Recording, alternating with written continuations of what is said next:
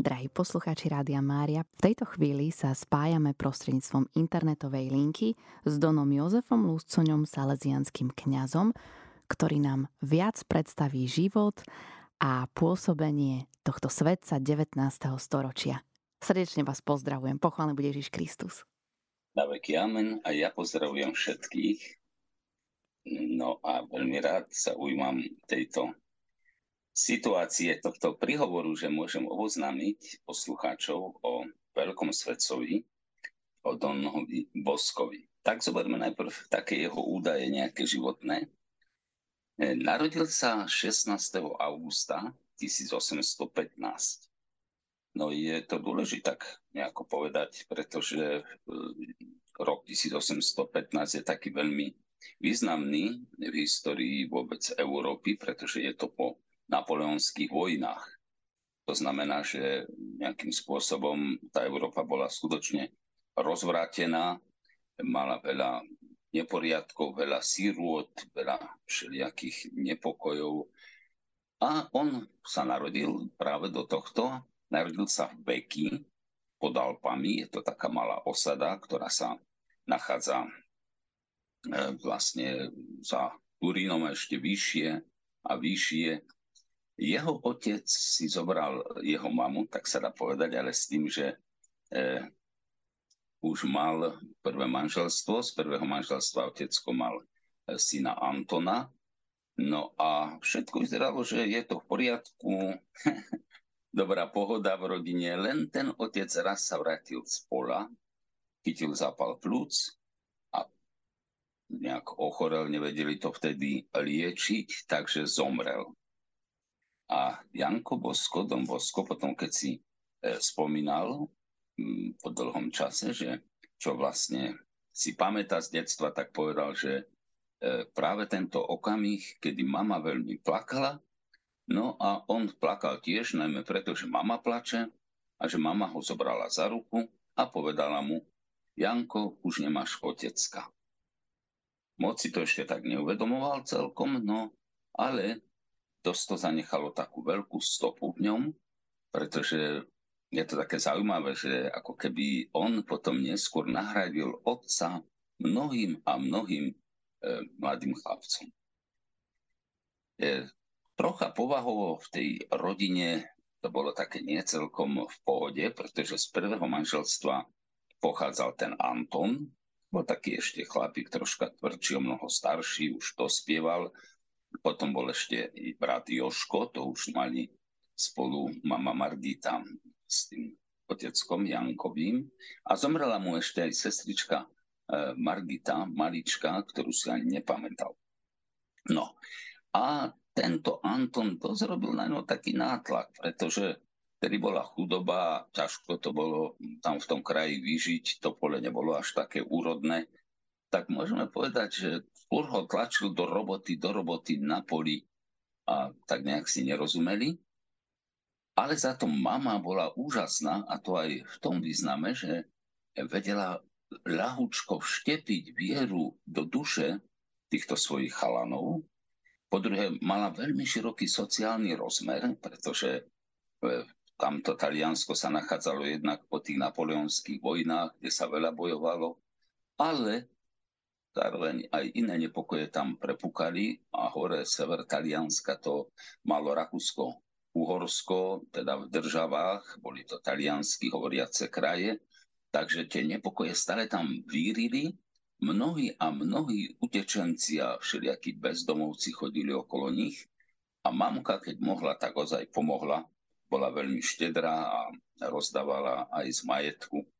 No, keď mal Janko 9 rokov, to musíme spomenúť, mal jeden vynimočný sen. On totiž od malička bol obdarený mnohými darmi, no a ten sen mu to ako keby tak potvrdzoval, kam sa má uberať. Bol veľmi nábožný, ale mal ste aj svoje chlapčenské nejaké návyky a povedzme aj také svoje ťahy, ale tá nábožnosť sa prejavuje u neho už od detstva chodil často na sveté omše, zapamätával si kázne, najmä príklady, no a potom dával dokopy v nedelu po obede tam v tom kraji, v tom beky, eh, chlapcov, dievčatá, všetci sa tam hrali a nejakým spôsobom teda ich poučoval o tom, čo počul práve v tej kázni. No a ten sen, ako keby mu to tak trošičku ešte aj tak počiarkol, že čo má robiť, pretože e, on sníval toto. Ocitol sa e, na jednej veľkej lúke, na tejto lúke zrazu nejaký mladík, mládenec prišiel k nemu, bolo tam veľmi chlapcov, hrali sa, rešili, nadávali, čo Jankovi drásalo uši, tak nabehol medzi nich a chcel urobiť tam poriadok, jak sa hovorí, ručne, stručne, začali ich mlátiť, ale práve v tom ten mladík mu hovorí, Janko, nie bitkou, ale láskavosťou. On sa vlastne zarazil, kto ste vy, že mi to takto hovoríte. Hej, ja to nedokážem. No a taký rozhovor sa rozprúdil medzi tým mladíkom. On mu neprezradil svoje meno, ale povedal mu, že som synom tej, ktorú ťa učí tvoja mama trikrát denne pozdravovať. No. A ten mladík mu ešte povedal, keď na to bedákanie Janka, že on to nezvládne, že dám ti učiteľku a pomocnicu. No a v tom sa objavila nádherná pani a z tých chlapcov, alebo z tých, čo sa tam mlátili, e, mávla rukou a zrazu sa stali zvery. A chcel Janko prekvapený, čo sa to deje. Druhý raz mávla rukou a stali sa z nich ovečky. No a pani hovorí, že takto ich treba meniť tu opäť protestuje malý Janko vo sne, že on to nedokáže. No a buď statočný, pokorný, láskavý. Také odporúčanie mu dáva pána Mária a ešte mu dodala, že raz všetko pochopíš. Tak toto hovoril teraz svojim babke, mame, Antonovi, Joškovi, že čo sa mu snívalo, vyšlo to z jeho chlapčanskej duše z rána, No a každý to nejak komentoval. Babka hovorí, že netreba veriť snom, Anton budeš otca z bojníkov. A mama, veľmi znešená jeho mama bola a dobrá, tak hovorí, kto je, či ty nebudeš kňazom a pastierom mladíkov. Tak tento sen si zapamätal Janko a potom neskôr on napísal také spomienky lebo na príkaz pápeža to až urobil, že napíš Dombosko všetko, čo si ty prežil, no tak sa rozpomínal od toho detstva a hovorí, že podobné sny sa mu ešte viac, viackrát zopakovali. Situácia jeho bola však dosť taká nedobrá, pretože no, teda s tým Antonom sa neznášal, do školy nechodil, tak mama to riešila tak, že išiel do služby k Moliovcom, to bola taká rodina ich vzdialená. Tam pracoval na poli, ale mal aspoň pokoj teda a mal aj čo jesť a bolo to také obdobie, no možno aj na Slovensku ešte tí starší ľudia pamätajú, že niekedy sa chodilo do služieb nejakým zámožnejším gazdom alebo aj do mesta však, tak Janko to tiež zakúsil. No a tam vraj aj povedal raz, že a raz sa budete u mňa spovedať také, takú víziu, takú túžbu mal v srdci stále, že chce byť tým kňazom. Ale sa to vzdialovalo, pretože jednoducho nemal peniaze, nechodil do školy, musel pracovať, ale vždy mu pán Boh poslal do cesty nejakého dobrého človeka. No a v tomto prípade tam bol jeden pán farár, un Kafaso, ktorý jednoducho zbadal talentu to, tohto chlapca, spýtal sa ho, čím by chcel byť, že kňazom, vieš, čo som kázal, pamätáš si? Áno, rozpovedal mu skoro všetko skázne, tak sa tak zadivil. Chodíš do školy, pýta sa ten pán farár. No nie, nemáme na to, aj tak už som starší, už som veľký. A on vám ho začal učiť. Súkromne, to, čo sa učilo v školách a videl, že má úžasnú pamäť tento e, malý Janko. Ale čo sa vám nestalo? Pán Farár zomrel tesne pred smrťou ešte si zavolal Janka a povedal mu, tu mám našetrené peniaze, to je pre teba, použi to na svoje štúdia. No ale ako to býva, keď zomrie nejaký člen rodiny alebo kňaz alebo taký, ktorý, o ktorom sa myslí, že má troška peňazí, tak príbuzní sa zvyknú zrknúť a to sa stalo aj v tomto prípade. Musel mať nejaké peniaze, tak a tak.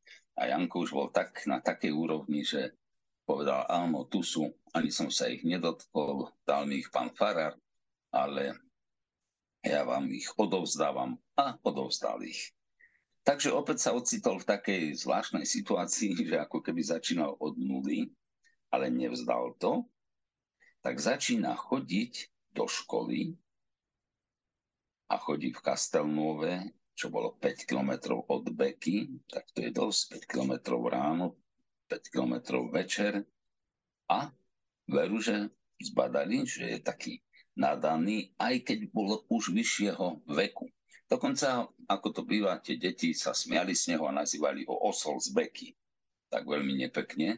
Je tam veľmi taká príhoda zaujímavá, ktorú radi spomíname, pretože troška ukazuje, aké dary a charizmy mal tento Janko Bosko, že raz v škole hovorí učiteľ latinčiny, Bosko, prečítaj článok. No ale čo sa nestalo? Janko zabudol učebnicu latinčiny doma. Tak zobral jednu knihu, ktorú mal pred sebou, matematiku, a tváril sa, že číta, všetko prečítal, dobre prečítal. Profesor mu hovorí, a teraz to prelož.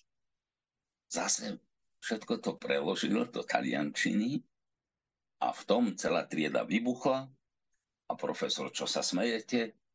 A vyšlo najavo, deti hovorili, a on nemá latinčinu, ale on má matematiku. No tak sa to stalo, že zrazu e, si uvedomili aj iní, že aký obrovský talent má. Po skončení tejto školy išiel ako 16-ročný do Kiery, tak to už bola stredná škola. Je to 20 kilometrov asi od Beky, už tam musel bývať, našiel si privát. Nuž, ale aby jednoducho mohol zaplatiť tento svoj pobyt, tak začína pracovať. Pracoval ako e, čašník, aj pomocník obuvníka, aj krajčíra, tak veľa remesiel pochytal. Dokonca e, bol som tam, ukázali to miesto, kde býval, mám takú malú izbičku pod schodami a za pol roka sa naučil e, robiť litéry, robiť všelijaké nápoje. Až tak mu to kvalitne išlo a také dobré, robil, že ten majiteľ obchodu hovorí, a čo budeš ty študovať, ja ťa tu zamestnám. Aj mu znížil e, taxu za pobyt, e, pre nájom, pretože videl, aký je to kvalitný mládenec. Ale on sa s tým nesúhlasil, stále išiel za tým svojim e, smerom, teda za tým kňastvom. Dokončil za 4 roky základnú školu i gymnázium, čiže mimoriadný ťah mal a zrazu bol eh, pred, tak akože pred takou výzvou, a čo teraz? Hej? Radil sa a vstúpil do seminára. Chlapcom sa venoval neustále, bol ako taký magnet pre nich, lebo on mal vedel všelijaké kúsky. On sledoval kúzelníkov, čo oni robia, okúkal od nich, aby tých chlapcov zaujal. Takisto im kázal, vedel priťažlivo príbehy e, hovoriť, založil spolok Allegri, čiže veselý, hej, pretože videl, že mladí tužia byť radostní, veselí a vlastne to hľadajú tam v tej spoločnosti a hľadajú to aj na zlých miestach. Takže on ich chcel tak usmerniť, áno, budeme veseli, ale z dobrých vecí. A chcel ich teda odputať od hriešných zábav, a od všeličoho. Skončil aj to gymnázium a teda, to sme tak troška spomenuli, a čo ďalej? A rozhodol sa vstúpiť do seminára. Drahí poslucháči Rádia Mária, my sme opäť späť, počúvate reláciu Poklad viery, kde sa vám v rámci nej dnes prihovára Don Jozef Luscoň, salesianský kňaz a rozpráva nám príbeh svätého Dona Boska, pretože práve dnes, 31. januára, si pripomíname liturgickú spomienku na tohto svetca. Ja vám opäť odovzdávam slovo, Don Jozef. Tak pokračujeme v tom, čo sa vlastne stalo. Zanechali sme Dona Boska v čase ešte Janka Boska, lebo Don je titul pre kniaza v Taliansku, takže Janko Bosko vstupuje v roku 1835 do seminára je zbožný, všetko v poriadku, našiel tam kamaráta, ktorý sa volal Komolo a s ním mal taký zvláštny zážitok. Rozumeli si, vysvetľovali písmo, doplňali sa, keď niečomu nerozumeli a dali si navzájom taký slub, povedzme ešte mladický, že ak niekto prvý zomrie, tak príde povedať tomu druhému, či je v nebi. No a tá epizóda je taká mimoriadná, čo by až bolo ťažko uveriť, ale stalo sa to, že ten Komolo zomrel a potom po mesiaci zhruba v noci, keď už všetci spali, zrazu sa začali hýbať záclony, otvárať okna, prievan obrovský bol, poslovci vyskakovali z posteli, čo sa to deje. A Janko počul hlas. Janko, Janko, som spasený. Tak ten Komolo, jeho priateľ mu prišiel doniesť takýto odkaz, ak pán Boh dovolí, všetko je možné. No ale Tomboska to tak chytilo, že mesiac sa liečil, pretože my nie sme stavaní na kontakt s nadprirodzenom v takejto podobe, takže zanechá veľký, veľkú takú stopu. Janko študoval dobre, bol vysvetený 5.6.1941, e, študoval v Kieri. Tu len dám takú maličkú poznamočku, že v tom istom seminári študoval aj o 100 rokov Don Titu Zeman. Predstavte si taký, taký súvis. Tak, no po štúdiu vznikla otázka, čo teraz? Bol tam e, jeden kňaz, ktorý viedol do Naboska, tak sprevádzal ho duchovne, predložil mu to. E, Kafaso sa volal, je už teraz blahoslavený. Poznal veľmi dobre do Naboska, poznal, ako stále s chlapcami kontaktuje, ako ich vedie k Pánu Bohu, ako sa stará o nich. Tak mu odporúčal, vieš čo, v Turíne je ešte možnosť postgraduálne štúdia, také ešte si doplniť kňazské štúdia, tak zostaň e, v tomto na týchto štúdiách, uvidíme, čo ti pán Boh pripraví. No, ten čas bol zaujímavý aj tým, že bolo veľa kňazov a niektoré rodiny si mohli dovoliť mať kňaza pre výchovu svojich detí a pre také potreby tej rodiny. No, tak Don Bosco dostal takú veľkú ponuku od bohatej rodiny, že by mohol patriť akože do ich rodiny, teda poslúžiť. Odmietol to, potom aj Grovka Barolová ponúkla miesto, že môže e, sprevádzať také opustené dievčatá. Aj to skúsil, ale tí chalani stále za ním chodili a videl, že to nie je také zlučiteľné, tá ponuka práve s tým, kde jeho ťahá srdce, tým mladým im pomôcť, tak hľadal pre nich miesto. No v seminári pod oknami, keď sa zastavili, tak tí chalani vypiskovali buntošili a ani tam to nebolo dobre ale stále narastali. A musíme povedať, že tu už bola vedecko-technická revolúcia, zase začali vojny, pretože ten sever stále nebol oslobodený myšlienky na zjednotenie Talianska, lebo to bolo veľa takých malých štátov, štátikov, nebolo to ešte zjednotené, takže také veľké nepokoje všeli, čo sa tu odohrávalo. No a on to bral aj s humorom, hovorieval, keď ich vyhnali s tými chlapcami z jedného miesta, tak prišiel na druhé a hovoril, že ak chce byť kapusta veľká, ak má mať veľké hlavy, tak musí byť presádzaná. A skúsenosť nejaká z rolníctva u neho bola. Až raz prišiel za nimi jeden pán a povedal, že on by vedel predať nejaký pozemok, kde by on s tými chlapcami mohol akože sa zdržiavať No a bol to pán Pinardi, hovorí, ja mám miesto pre to vaše laboratórium. A Domovsko hovorí, nie laboratórium, ale oratórium. No a zase ten Pinardi, no tak mne je to jedno, čo ide. Ak chcete, tak vám ho predám. No predstavte si, ešte po štúdiách nie bohatý, hej, ale aká je tá Božia ruka, že zrazu ozaj ten pozemok kúpil. Prvé, čo bolo, že upravil pôľňu na kaplnku a nejaké priestory troška na bývanie.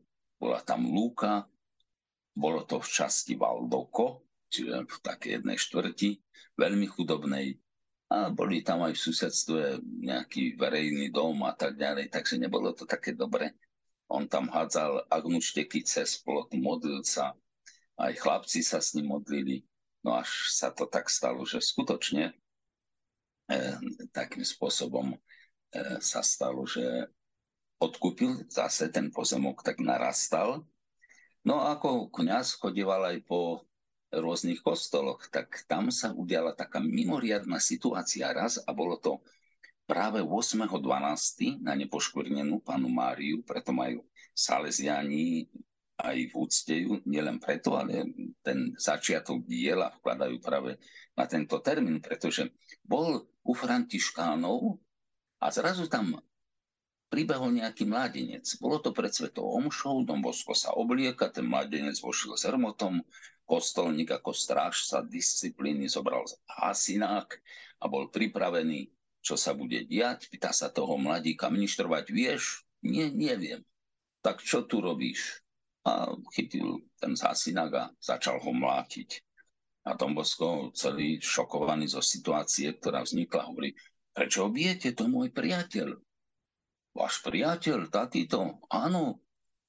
No a spýtal sa ho, na také zaujímavé otázky, ktoré sú veľmi hlboké. Rodičov máš? Nie, som sirota. Do školy chodíš? Nie, už som veľký a nestihol som. A na prvé sveté príjmanie si bol? Ani to nie, smejú sa mi, nik ma nechce zobrať, som veľký. Už som starší, pripravujú sa mladší. No a pískať vieš? O to viem, hovorí bol to Bartolomej Garely, vieme jeho meno.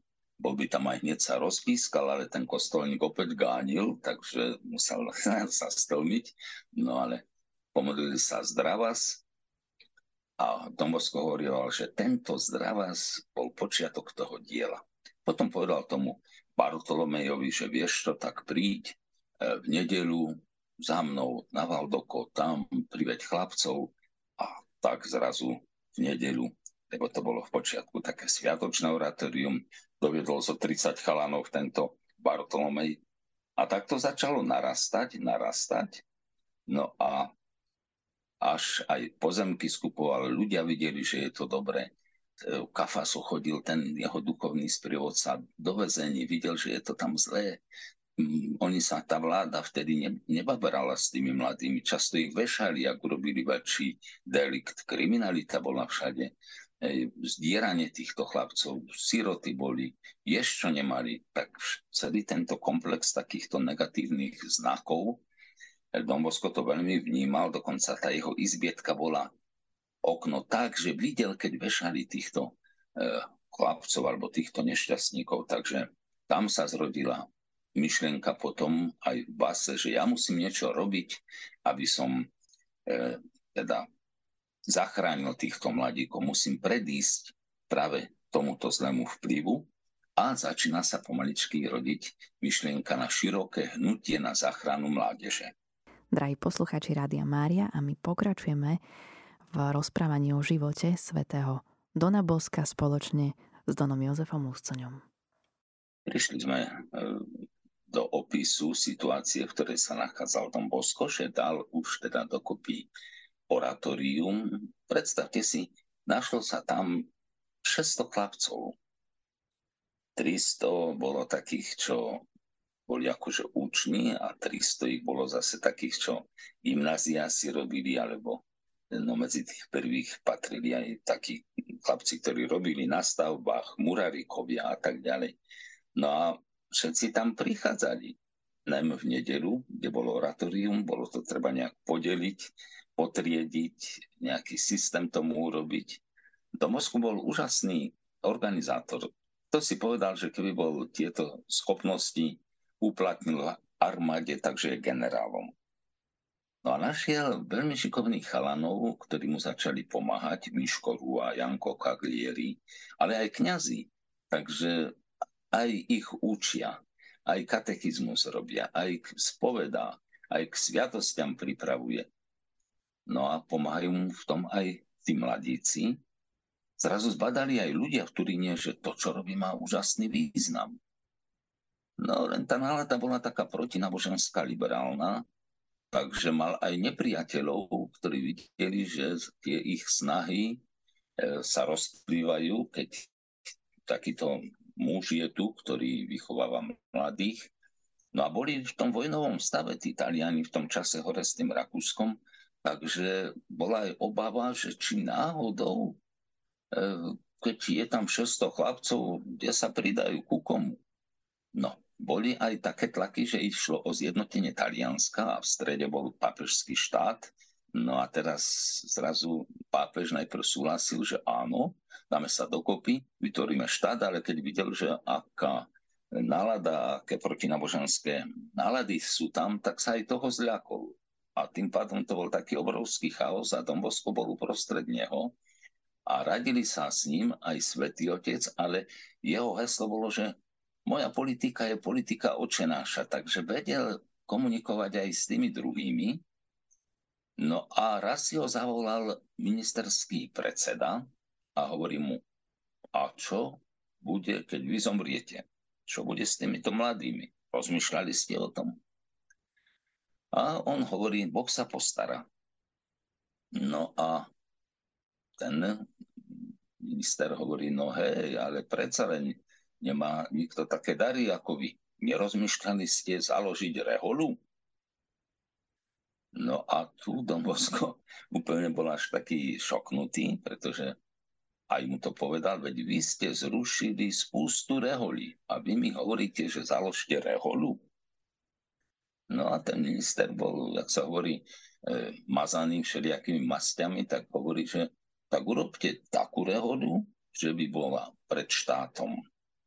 Jej členovia by boli riadnymi občanmi, platili by dane a to, čo v cirkvi, ako si to vy tam urobíte, aby bolo dodržané vaše právo, to je už na vás. No a vznikla veľká myšlienka u Doma Boska, že založiť teda tú reholu. Aj keď to nemal v pláne, ale vidíte, niekedy tá myšlienka príde aj od takýchto. No, takže zavolal si chlapcov, tých najschopnejších, predložil im, že má taký plán, že či by nechceli ho nasledovať, pomáhať mu zasvetiť sa Bohu a že idú sa trénovať v dobrých skutkoch. Boli to tí najkvalitnejší chalani a skutočne e, zrazu sa dali dokopy a tá rehola bola založená v roku 1859. Stanovy jej boli dané, ešte len na skúšku alebo dočasné. Trápil sa s nimi Don Bosco ešte 10 rokov, pretože všelijaké články e, niekomu nevyhovovali tam z tých cirkevných kruhov, lebo zrazu sa prejavilo tam veľa kňazských povolaní medzi tými chlapcami. Medzi tým semináre boli prázdne, a takže u neho boli chalani, dieceze neboli, tak ten biskup, ktorý bol v Turíne, mal všelijaké proti nemu aj také e, postrehy a ešte kto si nejaký anonym napísal na toho biskupa, zrazu povedali, že to asi Don Bosco, tak veľa nešťastí, akože mal takých duchovných trápení popri tom, čo všetko zaobstaroval pre tých chalanov. No ale myšlenka bola už tá, že svätý Otec, ktorý sa s ním radil, mu stanovy Salesianov schválil, bol veľmi spokojný Don Bosco a prichádzali noví a noví chalani. A on to vedel tak pekne usmerniť, pretože jednoducho, keď prišiel mladých k nemu, tak skúmal jeho dary a vždy sa pýtal tak hlboko, že čo Boh plánuje s týmto mládencom, čo mu pripravil do života, aké dary mu dal, aké sklony má, či má do duchovného stavu, či má do manželstva, a potom ho tak pekne viedol a už mu pomáhali aj tí jeho e, kamaráti a reholníci, ale aj kňaz, kňazi, ktorí s ním spolupracovali, tak môžeme povedať, e, to, tú cifru vieme, že prebudil 2800 kňazských povolaní, čo je niečo úžasné. A keď bola tam kríza, že štát, keď už bol zjednotený, bojoval, kto bude vymenovávať biskupov, lebo bal sa takých revolučnejších, ktorí by vyčítali všeličo nespravodlivé, tak obratili sa na Dona Boska a ten navrhol 107 biskupov, pretože poznal kňazov. A boli e, schválení, čiže prijala to aj tá, aj tá strana. No a jeho heslo bolo, že treba založiť nejaké hnutie. Keď sa spája zlo, musíme sa spojiť aj tí, ktorí sú dobro. A tak založil aj spolupracovníkov, lajkov salesianských, potom založil spolu e, s Máriou Dominikou Mazarelovou Salesianky, lebo aj dievčatá treba vychovávať. No a ešte taká jedna veľmi silná zložka sú exalievi. Tí sa založili sami. E, prišli raz mu gratulovať na meniny 24. júna 1870 a donesli mu vraj kavové šálky. A on hovoril k ním, lebo videl, že sú to bývalí oratoriáni, odchovanci, majú pekné rodiny, majú deti pekné, veľa detí a tak im hovorí, že teraz ste mi ešte milší, než keď ste boli v oratóriu, lebo vidím, aký krásny život vedete, ako dobre, pekné rodiny ste si založili. Tak oni sa združili a jednoducho to tak šlo ďalej. No, aby sme túto čas aj ukončili, tak môžeme tak povedať, že dielo sa rozrastalo, No ale Dombosko sa zobral, pretože v tej robote skutočne neustále bol v napätí aj v takej práci. A potom od tých Salesianov mal star- starosť o ich formáciu, na misie poslal výpravy. No a keď nemohli dostávať kostol v Ríme, už bol pápežom Lev 13., tak Dombosko už bol starúčky, ale predstavte si, ešte ho poprosil, či by nešiel dostávať ten kostol. V inej reči to znamená, že či by nejak nešiel prosiť ľudí, aby peniaze dali na ten kostol, lebo nie ani ho dostávať.